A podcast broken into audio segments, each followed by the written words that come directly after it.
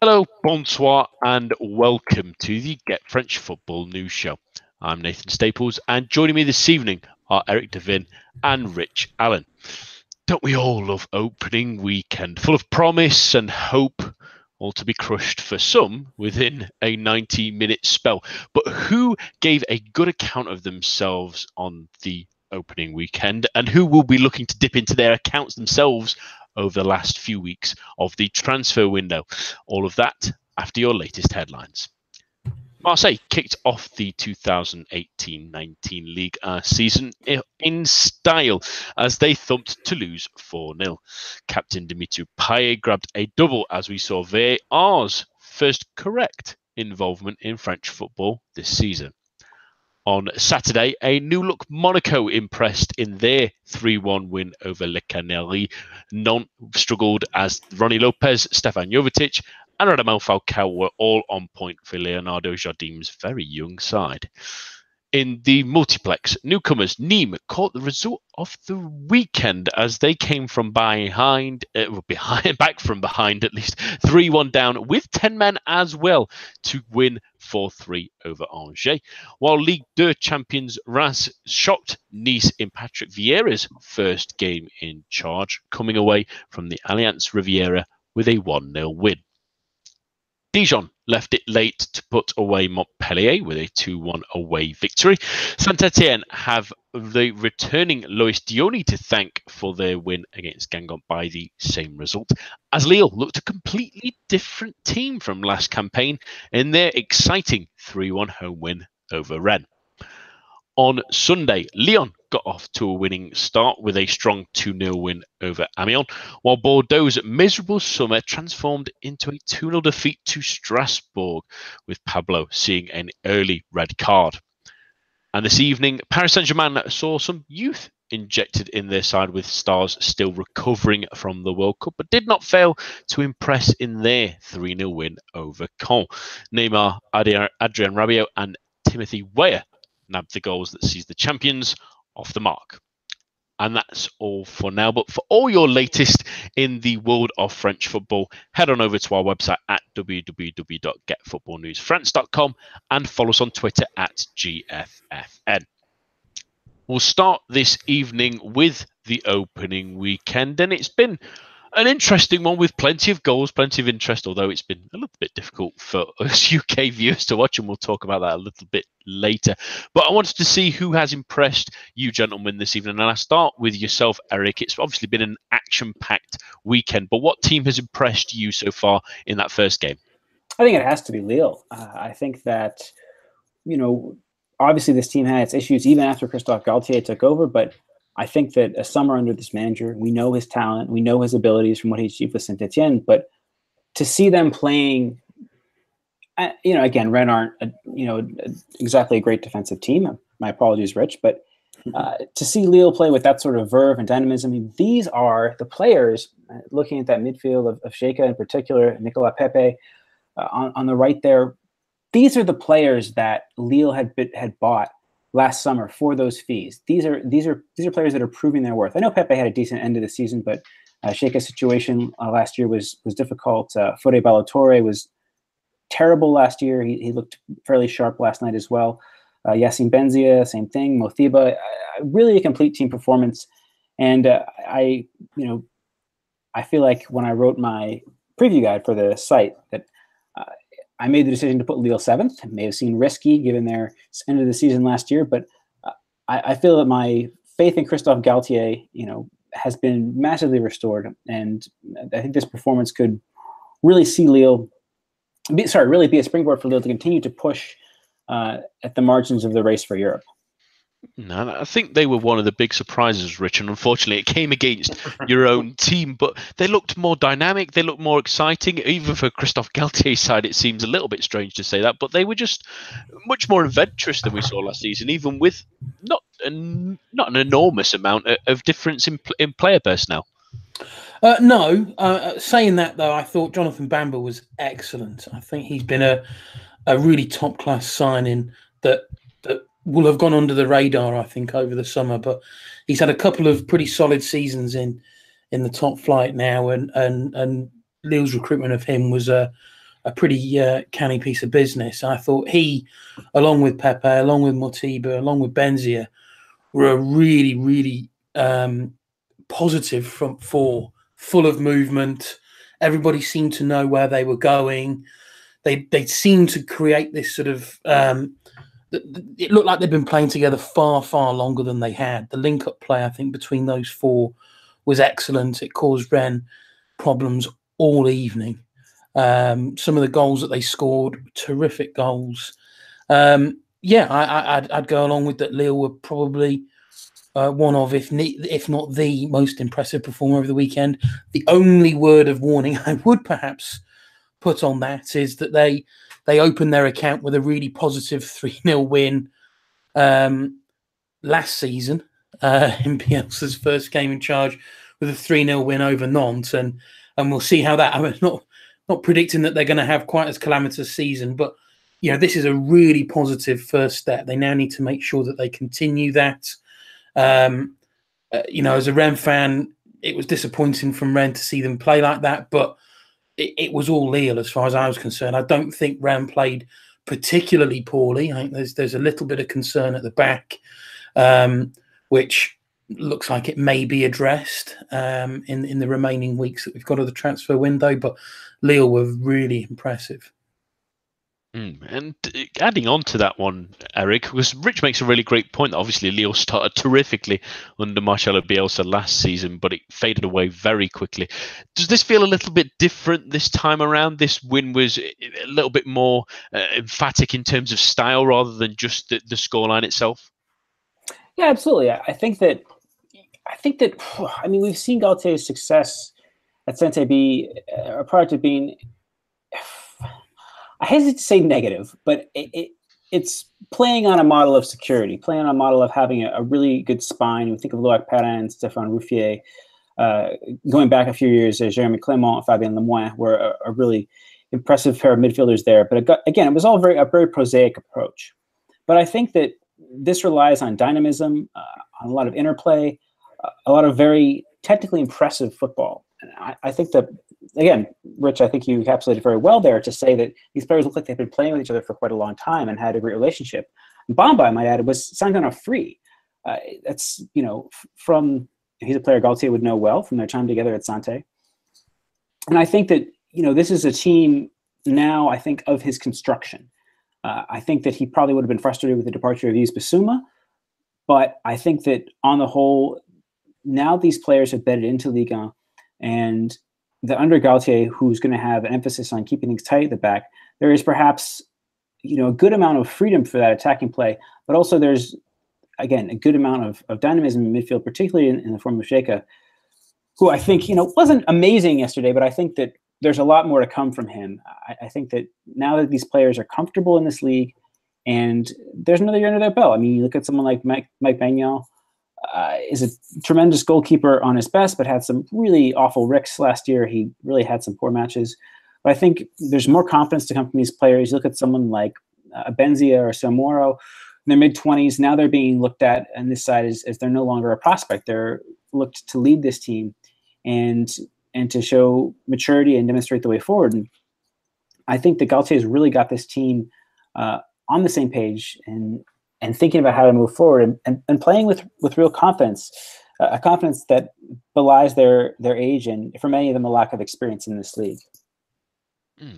On to more sides, Rich, that impressed us on this weekend, because there's a fair few that you could probably pick out. But what team are you wanting to talk about today, Rich? I want to talk about two teams who we will talk about a lot this season, and we talked about a lot last season. Monaco and PSG. Opening games, Monaco especially, I think, had a really tricky game on paper. Away at Nantes under Miguel Cardoso, who are looking to implement this.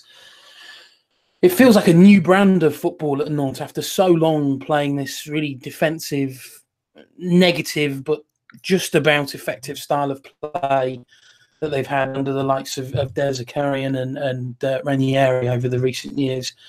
Cardoso has come in, has made some really positive signings that indicate that Nantes want to change the style of play for the better.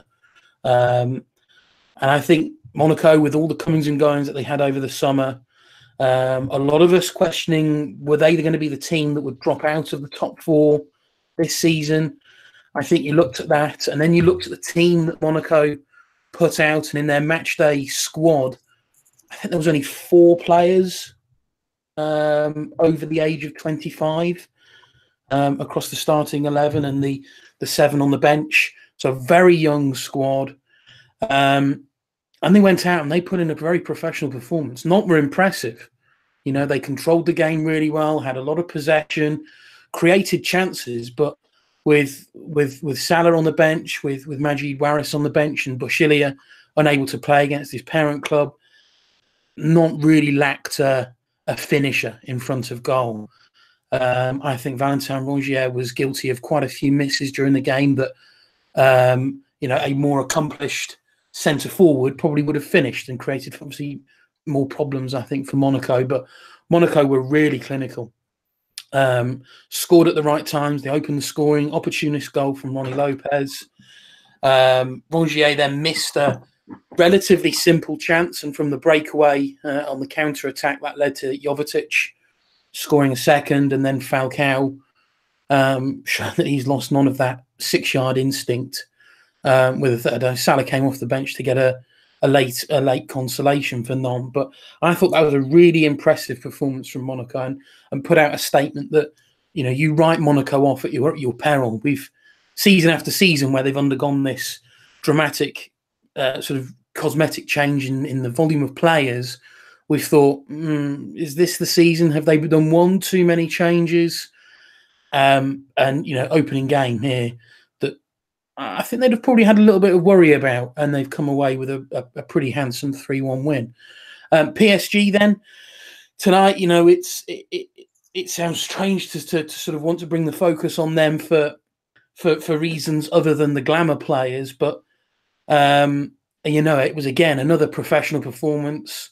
It was perhaps not the starting lineup that we expected to see. There's obviously quite a few missing through, you know, obviously returns from the World Cup, the likes of Cavani and Mbappe and Thomas Meunier, a couple out through injury as well. So it was a young team that were put out, and credit to Thomas Tuchel. You know, he was not happy during the game. You saw him grimacing and yelling on the touchline. He's not afraid to shout at his players, which I think is really refreshing for PSG. I think that's exactly what they need. You know, Neymar got an early goal off the back of a pretty poor goalkeeping error from Brice Samba. He then set up Rabiot for a second just before half time. Can't rarely threaten. There were a couple of chances. They hit the post through a free kick. But I think, as I say, credit to Tuchel, because he was willing to give these youngsters a chance, which, and again, is something a lot of us have been wanting from PSG. They've got such a talented academy and so many really good, promising young players coming through. And I think at full time on the 11 that were on the pitch, 6 of them were 20 or under. You know, and several of those players have played very well during pre-season. You look at someone like Stanley and Soki, played really well in the Trophée des Champions last weekend. So I think it's promising for PSG. I think it's promising for Tuchel that he's willing to do this. It's promising for Tuchel that, you know, clearly in a game which PSG were always going to win and always going to win easily, he wasn't prepared to. He was, you know, he was prepared to still, you know, be yelling at his players that he wants more, he wants better. And these are exactly the kind of changes that we wanted from PSG. So I think on that basis, with then obviously the high quality players that have got to come back into this squad, I think it's a promising start for Thomas Tuchel. Yeah, giving them some extra depth will definitely help with the Champions League push. But let's go back to Monaco quickly, Richard. Well, I'll talk to both of you about them. Sorry, Eric.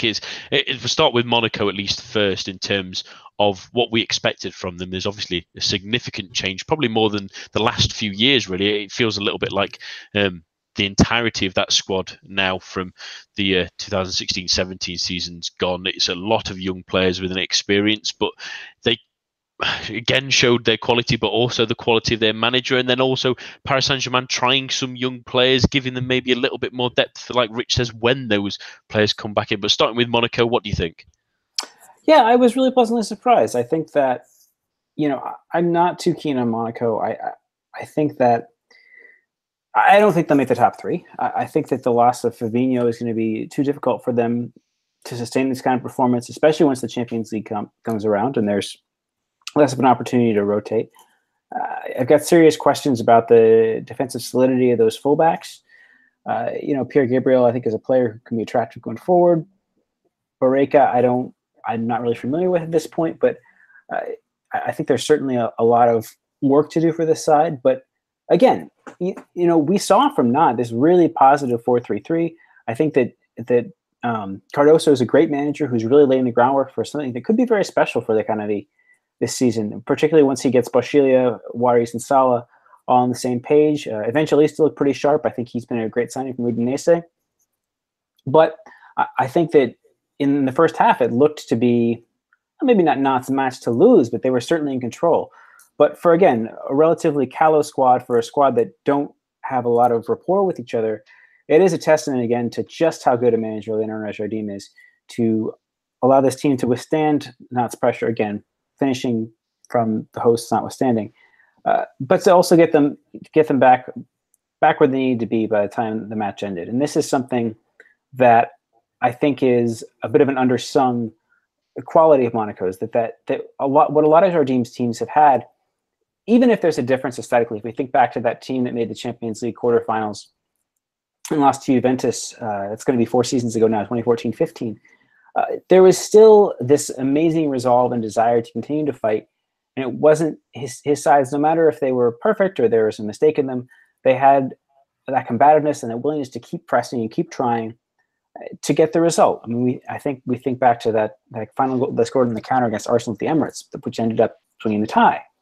Now, we have, at this point in time, you know, a match that looked maybe to be a draw, even as not were missing their chances, but you know that continuation, that continued effort showed, and I think that, you know, let's see what happens when the Champions League group stage starts. But you know, if Monaco go into September with, say, 3 wins and a draw, I think they're looking pretty solid then, and I think that I perhaps may want to revise my prediction of their performance upward. I mean, I know some of these players, and this should be mentioned as well. I think that whereas in the past, Monaco have brought in a lot of players from other leagues. We look at Bernardo Silva, Fabinho, Jemerson, who's not exactly young, but he came from Brazil, Kamil Glick. But I think a lot of these players, and this is something that can make the difference, have experience with Ligue 1. Aoulou was a fantastic player last year at Strasbourg. And we have Samuel Granser, who came off the bench. We have Romelu Perez-Gabriel. Again, these players are young. There's still a lot of work for them to do to become the players they potentially can be, but they are going to have that level of comfort with Ligue 1, and how they find themselves within the framework of Jardim system still remains to be seen. But I think there's going to be a little bit less of a period of adjustment within this side, even though there has been a lot of turnover from that great team of 2 years ago. There's still enough continuity, at least for players having experience within the league, that I think that, you know, perhaps we would be wise not to write Monaco off quite so early. Mm. And on PSG, Eric, the young players came out tonight. We saw Nsoki obviously do quite well in the Trophée des Champions as well, but a couple more in tonight, including Timothy Weah grabbing his first goal in Ligue 1, at least this evening. What do you think to maybe them, you know, Tuchel adding those to the mix and adding to that depth that they have without having to sign extra players for expensive fees? I think it's great to see that happen, and I think that, you know, Monaco showed 2 years ago, again, how that can be even a formula for success in the Champions League. These players are well organized. I think that it's a good development, and it's something that we saw started under Unai Emery. You know, I know he was not the ideal manager for many PSG fans, but Tuchel is following in that mold of having this team well organized, of developing youngsters and improving the young players that are there. We think about the likes of Lo Celso, Rabiot in particular improving under him, and Nkunku. And now, you know, I think we can see that the likes of Nkunku in particular, Marquinhos, these are players who are regulars in the team, who are going to be dependable and important parts of the team. And Soki, I think, is a great example of that. I think that, you know, I have my doubts about Burnett and Dogbo, who started this afternoon or this evening as well. But yeah, I think that Nkunku will be an even more important part of the team, and Soki as well. Weah, certainly. I think I was surprised he actually didn't start this evening. If the PSG had played that 3-4-3, he would have made sense to lead the line in the absences of Mbappe and Cavani. But there is definitely a positive buzz about this team in terms of how they can continue to foster these players. Because, I mean, obviously, some of this is being driven by financial fair play at present, but the frustrating thing to watch PSG was, with the exception of Verratti, they always seem to buy players later in their careers. Now, I get that there's something to name recognition, to global branding, and like Sabrina and Angel Di Maria, Dani Alves, Thiago Silva. But there always, as we're seeing now with the FFP issues, there was always a lack of sustainability that we saw there. And I think that now that PSG are looking to that academy, again, Presnel Kimpembe, once he's back as well, a similar situation, a player who's come through the academy and done very, very well for himself. I think that we are going to see this team maybe not reach the heights they'd like to this season, but finally, after 7-8 years of this QSI project, finally be on a path towards sustainability. And for all their success and for all their trophies, that's not something that I've ever seen in this team. And that's, I think, the difference that they're finally willing to make. Let's hope that that tradition continues. What a benefit it would be to any club to not just be able to attract the best, but create the best as well. Richard, one more team I wanted to talk about, because I'm pretty sure plenty of people want to talk about them. That would be Le Crocodile and Nîmes, who came back from 3-1 down with 10 men to win 4-3 in their first Ligue 1 game for a long while against Angers. A terrific result for them. We question whether they maybe had the ability to really challenge in Ligue 1 this season, but that result just showed grit, determination, and a phenomenal result.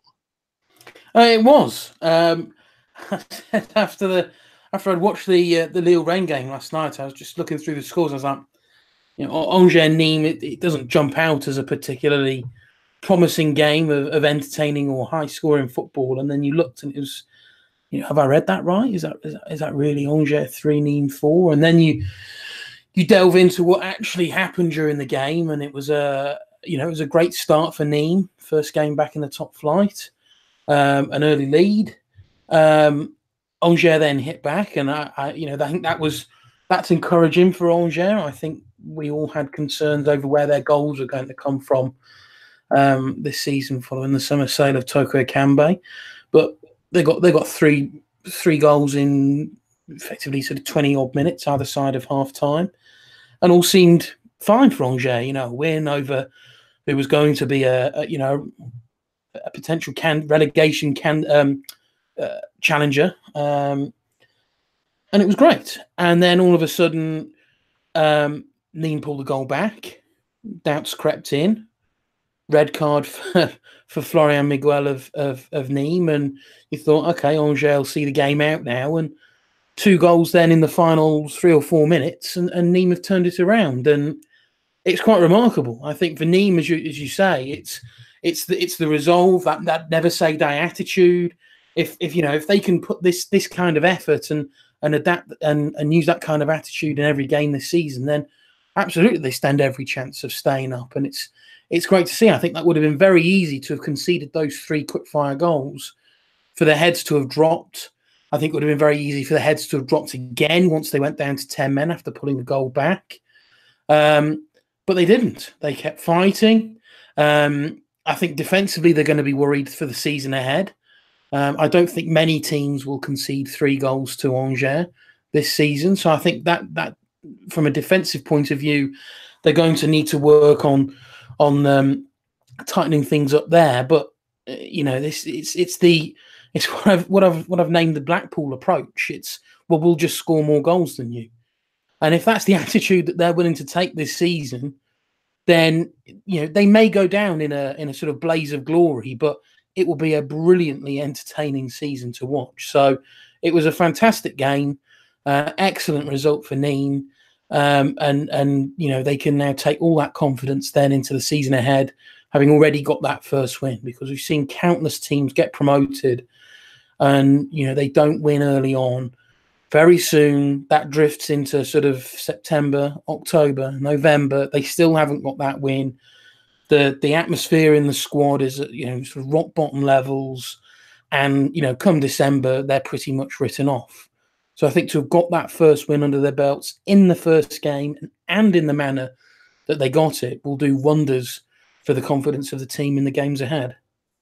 And let's hope that they can maintain it, because like you say, you don't want to fall into that Mets trap that they did last season. But credible, great result for Nîmes, and let's hope that they can continue entertaining.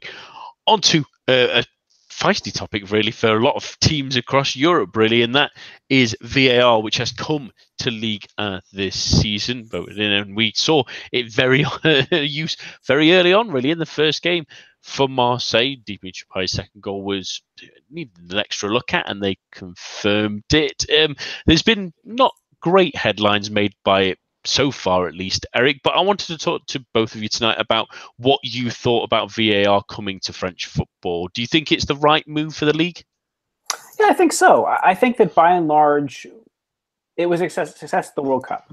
There were certainly some exceptions to that, but I think that, you know, if a tournament with a broad range, with a group of officials with a broad range of experience in terms of level of professionalism in which their home country operates, et cetera, can, and are new to this technology, can get this technology to operate well for them to make decisions accurately and quickly, on the whole, I think that there's no reason that Ligue 1 couldn't and shouldn't implement it. I think that, you know, perhaps we will see higher goal tallies in France. I think that we certainly saw during the World Cup that was the case. More goals scored, particularly through penalties, and particularly through set pieces being given. Sorry, set pieces as a result of more free kicks being given. So I think there's a lot to be said for it. I think that it can increase interest in the league. I think that, as both of you will no doubt know, that Ligue 1 has in some ways suffered as being a league with a particularly negative perception of it. Not negative in that it's a poor league, but that a lot of teams tend to hang their hat on being defensively sound and trying to play on the counter. So I think that it could potentially encourage teams to play more on the front foot, knowing that they have sort of VAR as a being on their side, if you will. That if play is broken up unfairly, or that there's an extra opportunity for them to get the reward that they are after. So yeah, I'm positively optimistic about it after the World Cup. The use of it on Friday, I think, yeah, I can see why it generates some controversy, but, you know, just as fans of any big club are going to gripe one way or the other about their rivals, I think that you know, a lot of that is down to the focus that is always on Marseille as the best supported club in France.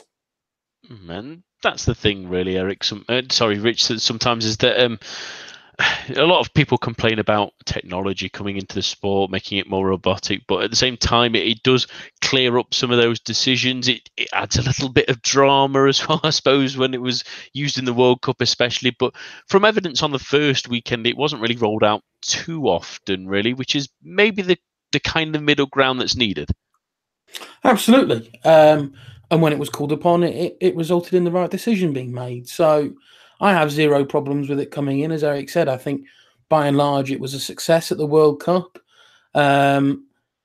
It's only going to get better as more and more leagues become accustomed to it, as more and more players, fans, ultimately referees as well, become accustomed to it. It's only going to get better.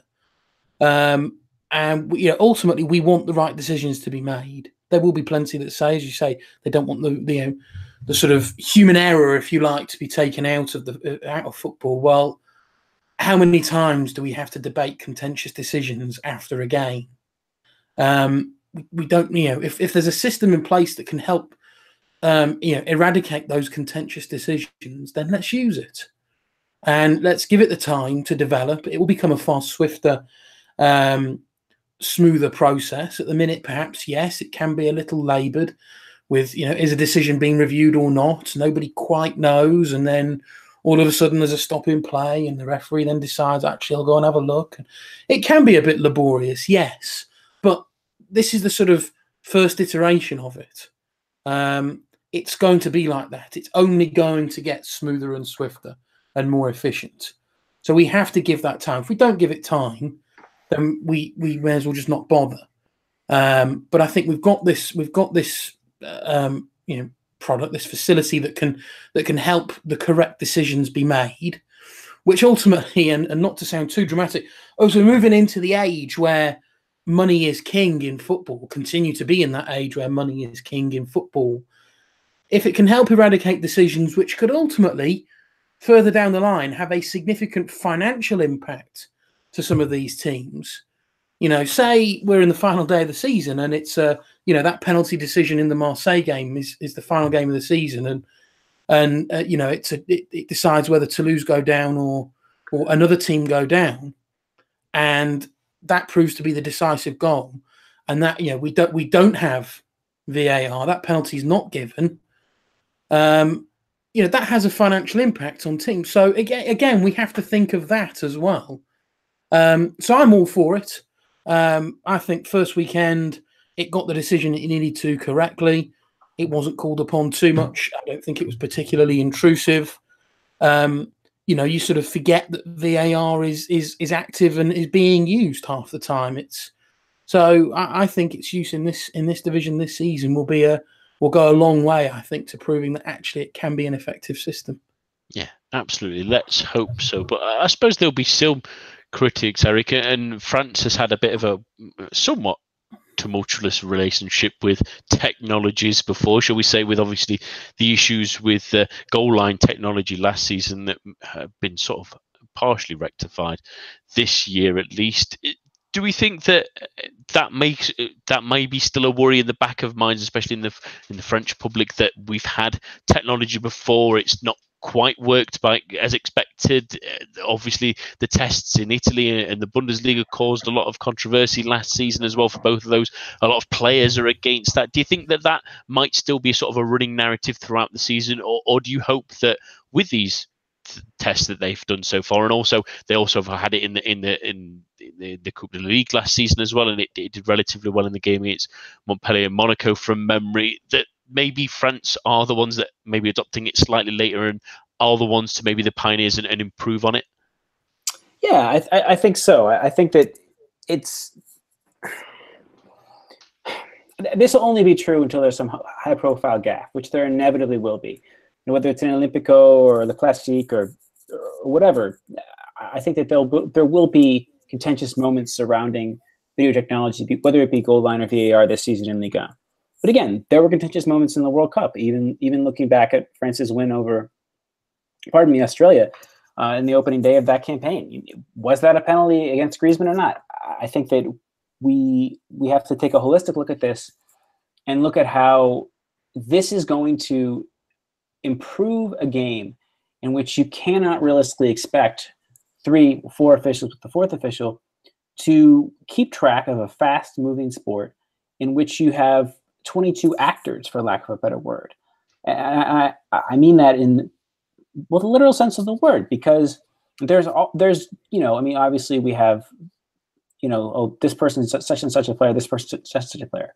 No matter what their reputation is, there's gamesmanship going on in each and every corner of the pitch. And to expect that to be regulated at speed, accurately, fairly, and quickly by 3 men or women, as the case may be, for certain officials, I don't think that supports the game being played to what it deserves. I think that it's, and I'm not saying that there is anything wrong with gamesmanship and a bit of skullduggery within football. I think it enlivens the match. I think we all, you know, like to have a laugh at Pepe falling over in a heap or whatever the case may be, or, you know, Thiago Silva playing something up more than he ought to. But I think that the issue here is that it's a positive, and I think that a good, strong, successful season in France, which I'm optimistic about it happening, I think can really go a long way, not only to changing the perception in France, but in the world at large, as this being the wave of the future. And if you're not with it, you're against it, and you're going to look like a dinosaur increasingly as time goes by with this. Yeah, let's hope that it does get off to a good start, as it already seemingly has done, at least anyway, to a certain extent, and that maybe as we slowly allow it to grow, and I know people want immediate things in this day and age, which is the struggle of it, but maybe if we just keep forward, let's keep focusing on fixing it and getting it as good as we can get it, and eventually we will believe and notice it's there. Onto the transfer window now, which is still open in Ligue 1, which maybe seem a little strange to our UK listeners, at least anyway, with the door slamming shut very abruptly for them. But there's a couple more weeks left here in France. So let's hit the rumour mill first, Rich, and some stuff we've been reporting on this evening. Nice are still looking at a striker. Patrick Vieira has practically confirmed that Mario Balotelli does want out. Whether where he ends up going, we're not sure, but we are hearing that before we came on here, it was that they're looking to sign either Anthony Modeste or Myziane Maolida from Lyon. Sorry, it looks like also there is a report this evening that they will be going for Maolida tomorrow for around €10 million. But it's the place that Patrick Vieira needs to improve his side, especially given that they lost to Reims at the weekend. They need someone through the door quickly. Do they go for the more experienced man in Modeste, or do you think that what it looks like Maolida may be the better option? Well, Maolida, so Nice have announced that Maolida, they've reached an agreement with him, and that he'll be having his medical tomorrow. So he'll be coming in. He is an exciting player. It hasn't quite worked out in terms of breaking through regularly into the first team at Lyon. You're right, they absolutely need strikers. I don't think Maolida should be the only one that they're looking at bringing in. You know, we saw last season just how many goals. It was I think it was over 30 goals that Balotelli and Player got between them of the 50-odd goals that Nice scored. So they are in desperate need of goals. We saw that in the game last night against Reims. They really struggled. They played some good football. They got in the positions, but there was no one to capitalise.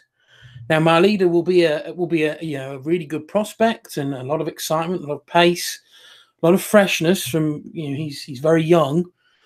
Will he be guaranteed, sort of 12, 13, 14 goals?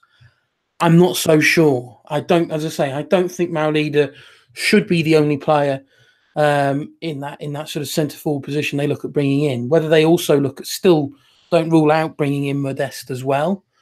He obviously had a good time of it in Germany.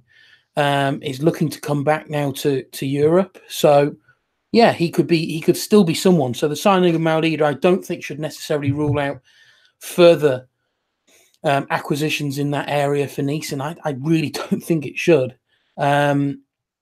But, if Maolida can be half the player that Alassane Player was, sort of the last sort of youth starlet that Nice brought from Lyon, then they'll have a good deal. But I just have reservations whether Maolida will be able to generate the goods on his own.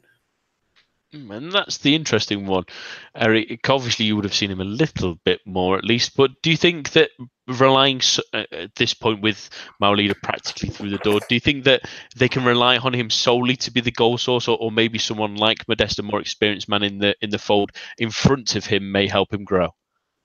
Yeah, the tricky thing about this is that Maolida wasn't really played as a striker at Lyon last year. He was used more off the left when they were playing a 4-2-3-1.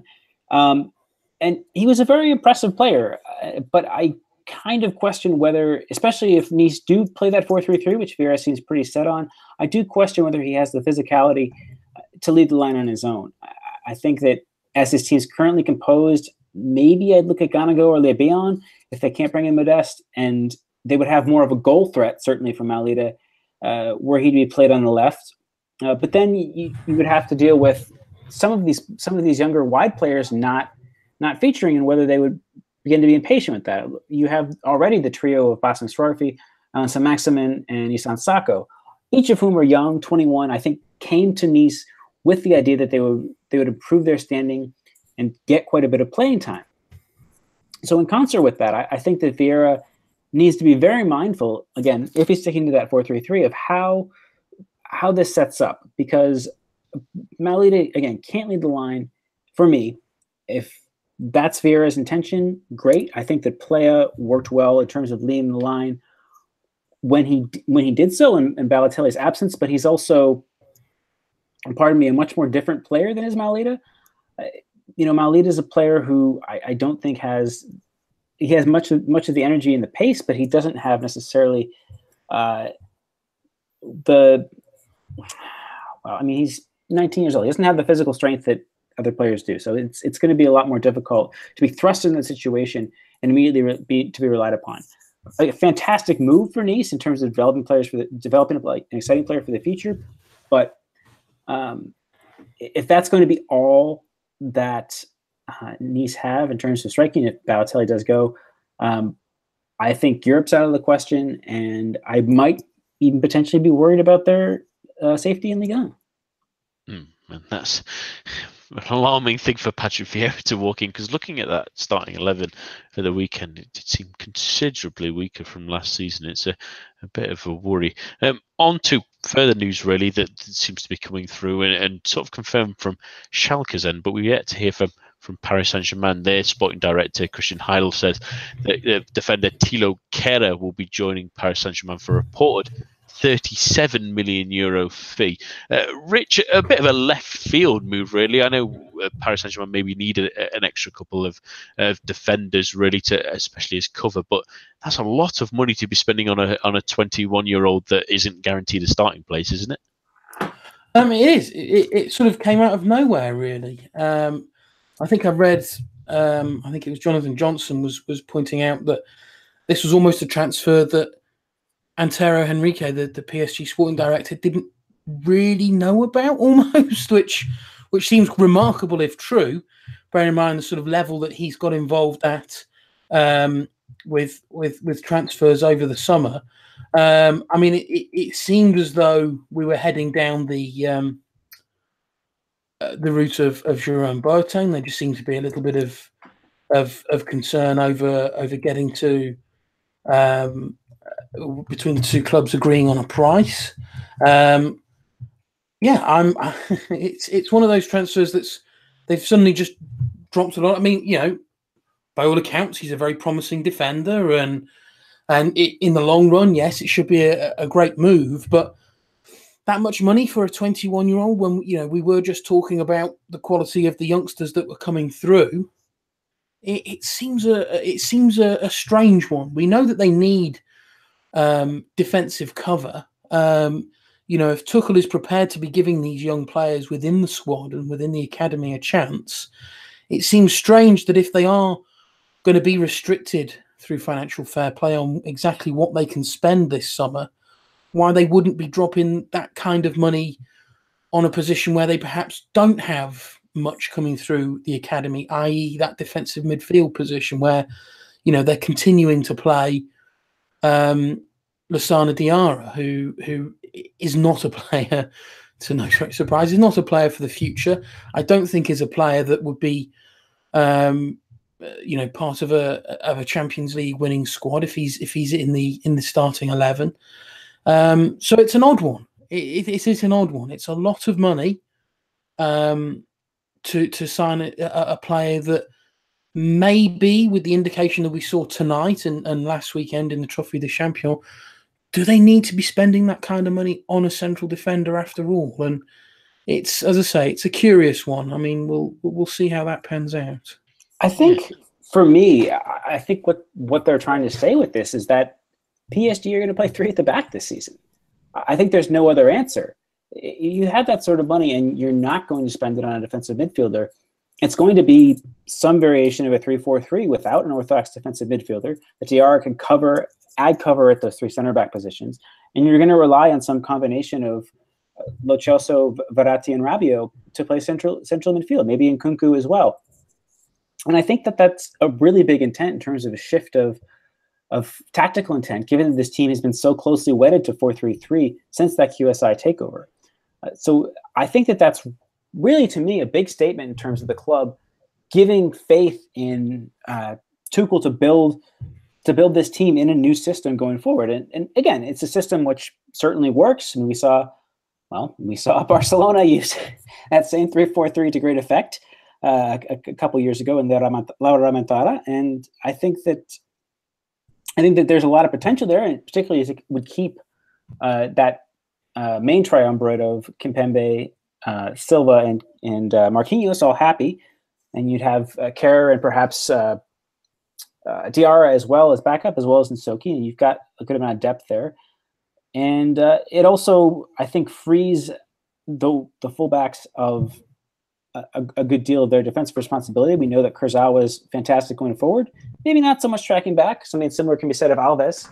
So I like this move. I only saw Schalke 3 or 4 times last year. Kara did particularly stand out for me, but I think there's a lot to be said for this, again, marking a real turning of the page for PSG in terms of giving this team a coherence to move forward and to have progression, and not just, spend money without much forethought, transfer window after transfer window.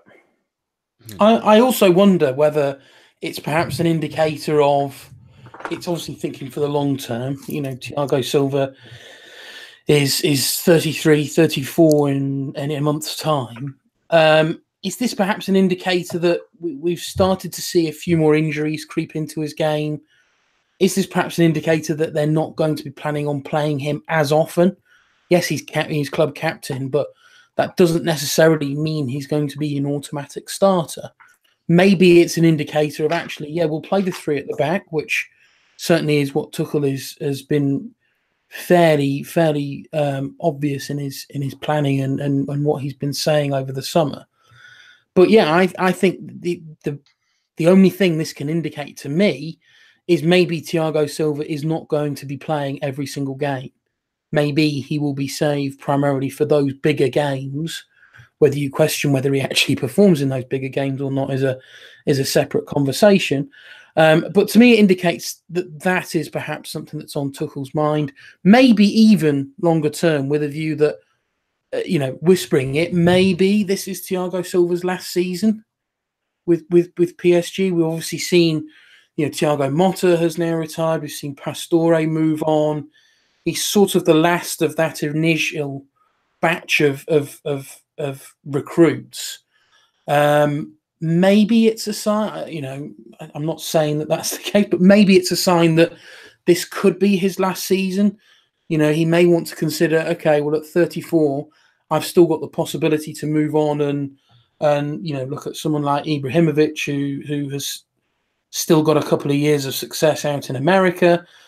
Maybe he's got that on his mind. And this, I think if that's the case, this signing makes a lot more sense.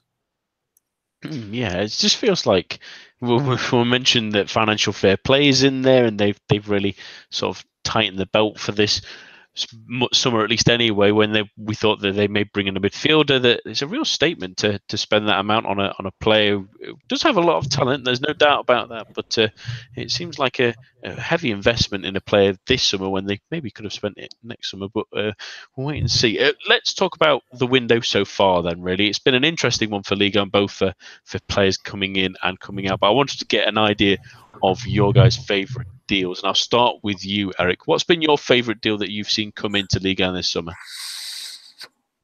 I really like the signing of Alaba by Monaco. I think that this is a player with very, very little professional experience. I think 2016-17 with Orléans was the first time that he played professionally. He's an academy product of Lille's, an Ivorian player. And I think that what we saw from him for Strasbourg was so impressive. I really had wanted Lyon to sign him, honestly, to give more depth to that midfield, given his versatility. But I think that Monaco rightly recognized that move and really moved well to bring him in.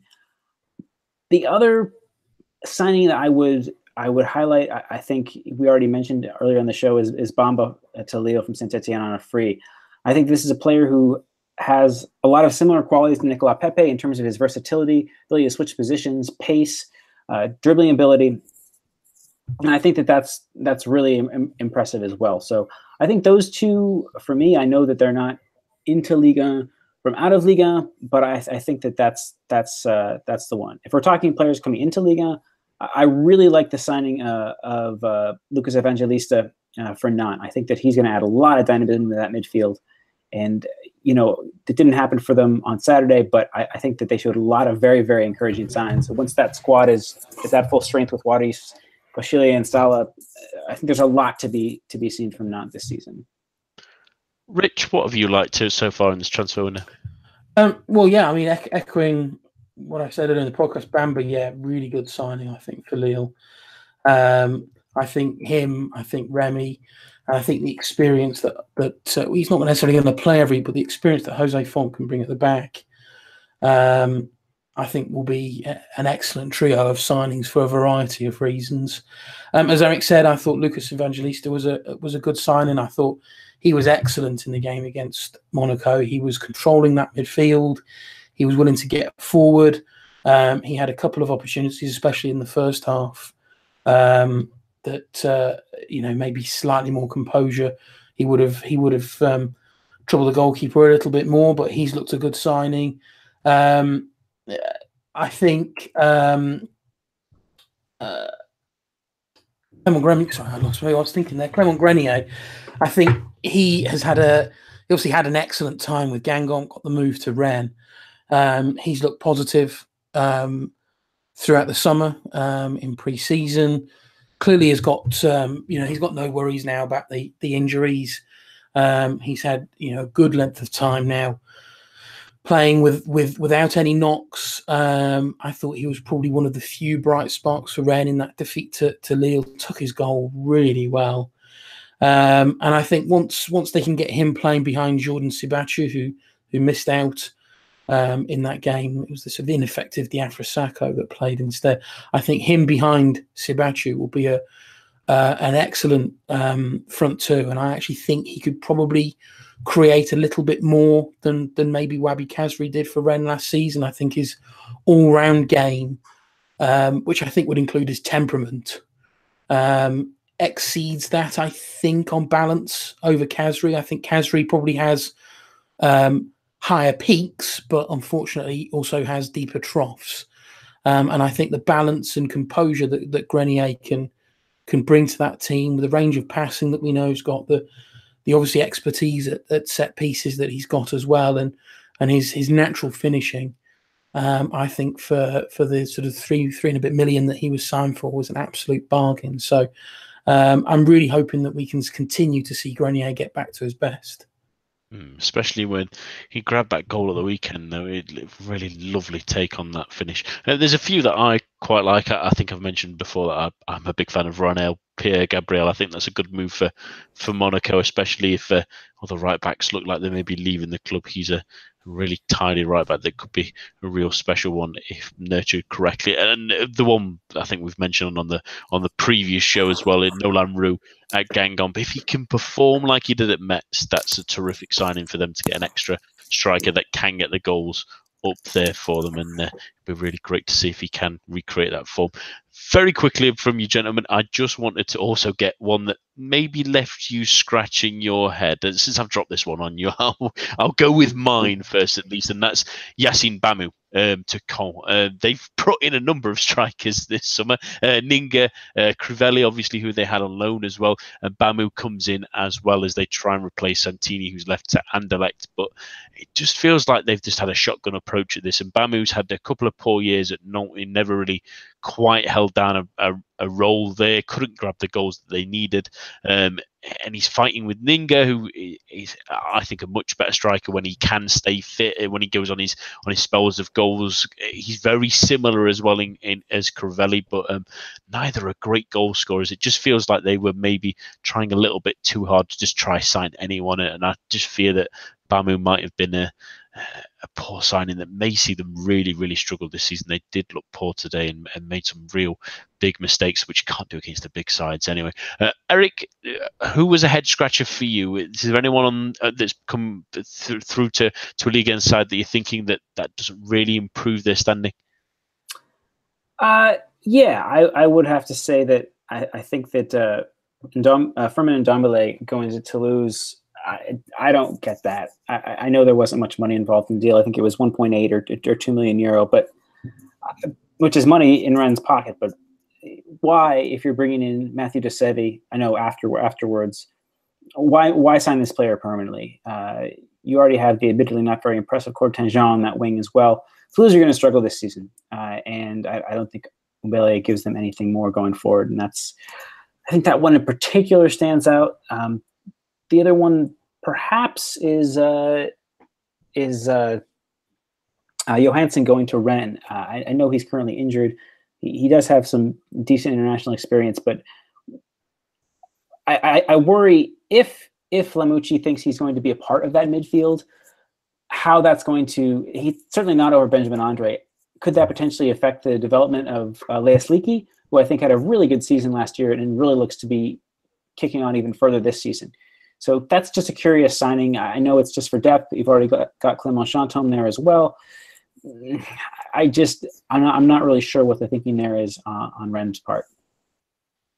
Rich, what if you had anything that's made you think that seems like a strange move? Well, it's a slightly left field one, and I do this only because of the description of the player that I was given by a journalist friend of mine. And this is Rafael Kazawa, who's a Polish left winger who signed for Amiens. The only reason I include him is that, and I stress, he's a left winger. And this was the description of his play from his time. He's a left winger who isn't quick, isn't aggressive, and can't dribble.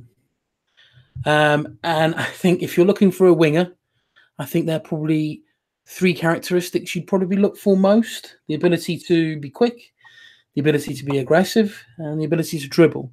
So I think if you signed a player who perhaps lacks in all three of those departments, maybe you've not signed the right player. I think on slightly bigger names, I think maybe Jimmy Briand to Bordeaux has a whiff of desperation maybe about it. You know, he was managing pretty well at Guingamp. Looked like he was set to move over to the MLS with Remy Gard at Montreal. That didn't materialise. He then suffered the wrath of Antoine Kombouare for daring to move to another Ligue 1 club, which apparently there was a gentleman's agreement that he wouldn't do. But with Bordeaux in desperate need of players, but clearly not financially going to be concerned because they've obviously got the money from the Malcolm sale, but with Gus Poyet so desperately again screaming and pleading with his board to bring players in, I'm not necessarily sure that Jimmy Briand was the player that he was anticipating bringing in. And as I say, I think it just there's a smell of desperation about it of, you know, here's a player, now shut up Poyet and get on with it kind of thing, which telling Poyet that won't end well. So that's just a signing, I think, that just leaves me just questioning what's the plan there for Bordeaux. I think there's more than just us saying that one at the moment, Rich, for the Les Girondins. I'm sure they may be in for maybe another tricky season. Very quickly on to our Ligue 1 snapshots to finish this evening. Eric, what's your snapshot from this week? Is there something that maybe we've missed out that our audience needs to know about? Have a look at Memphis Depay's free kick goal for Lyon. I think that this performance against Amiens perfectly encapsulated all we come to know, love, and hate about Depay. He was brilliant for about 90 seconds, goal and an assist, but frustrating otherwise, playing in the role behind the two strikers, behind Diaz and Traoré it was today. But his free kick goal, postage stamp to the opposite corner from about 20 yards out, slightly left to the goal. Very well worth your time to track that down if you were not among those watching the match if you had Liverpool or something else on your screen at that point in the day. Yeah, absolutely. And it perfectly leads on to your topic, Rich, really, because if you're a UK fan, just to point you in the right direction for highlights, Ligue 1 does have an English YouTube channel. They tend to upload it around about now as we're recording, about 11 o'clock UK time, midnight French time, onto the YouTube channel. Plenty of highlights on there if you're missing the Ligue 1 highlights show, because, Rich, UK TV, we're still having to watch it in small postage stamps on Bet365's website. We are. It's crazy, isn't it? It's been an ongoing saga of Ligue 1 rights in the UK. We're up at the end of last season. BT Sports, who were the broadcaster in the UK, who had the rights, have dilly-dallied, have not really said anything, have kept many subscribers waiting, who've allowed new subscribers to come on board after the success of France at the World Cup, and obviously the big name players that Ligue 1 has, the likes of Neymar and Mbappe. So there's inquisitive people. All the players that leave Ligue 1, maybe there's people that have signed up because they want to see, who's the next player that's going to make the move. And basically BT have just been silent on the issue. Nothing about a deal. They've obviously lost Serie A to 11 Sports, this new broadcaster in the UK, who've been on a mission to sign up various leagues. They won La Liga or Sky Sports as well. They've also got the UFC at the start of next year. So they're obviously meaning business, but Ligue 1 has been left in limbo. Having contacted BT Sport last week, I was told that at present no new deal had been arranged as of yet, indicating that maybe all is not over, but we're now week one into the season and nothing's happened. There's been no broadcast in the UK. We've got, British commentators on the world feed who are, experts in the field of Ligue 1, and nobody in the UK is able to hear it unless you are willing to create an account with a betting site, where you obviously have to deposit, I think it's £10 to open it up, and you're limited to a fifth of the screen. And it seems crazy. It seems as though if any time the Ligue 1 rights were going to be renewed by a big British broadcaster, it would have been after the summer that we've had. With so many players again moving from Ligue 1 to the Premiership and to the Bundesliga and La Liga. It's still a league that's in demand from a player perspective. And ultimately, it's the home league of the world champions, with some of the biggest names in world football playing week in, week out. So the fact that it's not broadcast by a major TV broadcaster in the UK, I frankly think is shameful. We're hoping that all's not lost. I think we're hoping that between BT, Sky, and this 11 Sports, maybe somebody can recognise that there is a demand for it. I noticed that during last night's multiplex, BT Sport, instead of showing one of those games, of which they could have picked any, and it would have been a really entertaining game, 7 p.m. on a Saturday night. Instead, they showed repeats of, and I stress this is no offence to these sports, but they showed repeats of some drag racing from the US and the repeat of a Aussie rules game from that morning. Now, I'm fairly confident that a Ligue 1 game would have been of more interest and had bigger viewership than either of those. So the fact that they are not willing to negotiate on this deal would seem to indicate to me that they've realised they probably spent a bit too much on securing Premier League and Champions League, of which they are the exclusive broadcaster of the Champions League in the UK. They've spent a bit too much, I think, on securing those rights. So it's a shame that so many people are going to miss out. But one final very, very quick snapshot. I see Eric's Memphis Depay free kick, and I raise you Wabi Kazri's goal. Fantastic. Okay, yeah. Fantastic. It was a fantastic. Loïs Diony, who I thought was really impressive, comeback game after a loan spell. It didn't really work out for at Bristol City. He got a goal and his assist for Kasri, which was a really deep crossfield ball, which Kasri connected with on the volley back across goal. It's a fantastic goal, and I think one well worth checking out.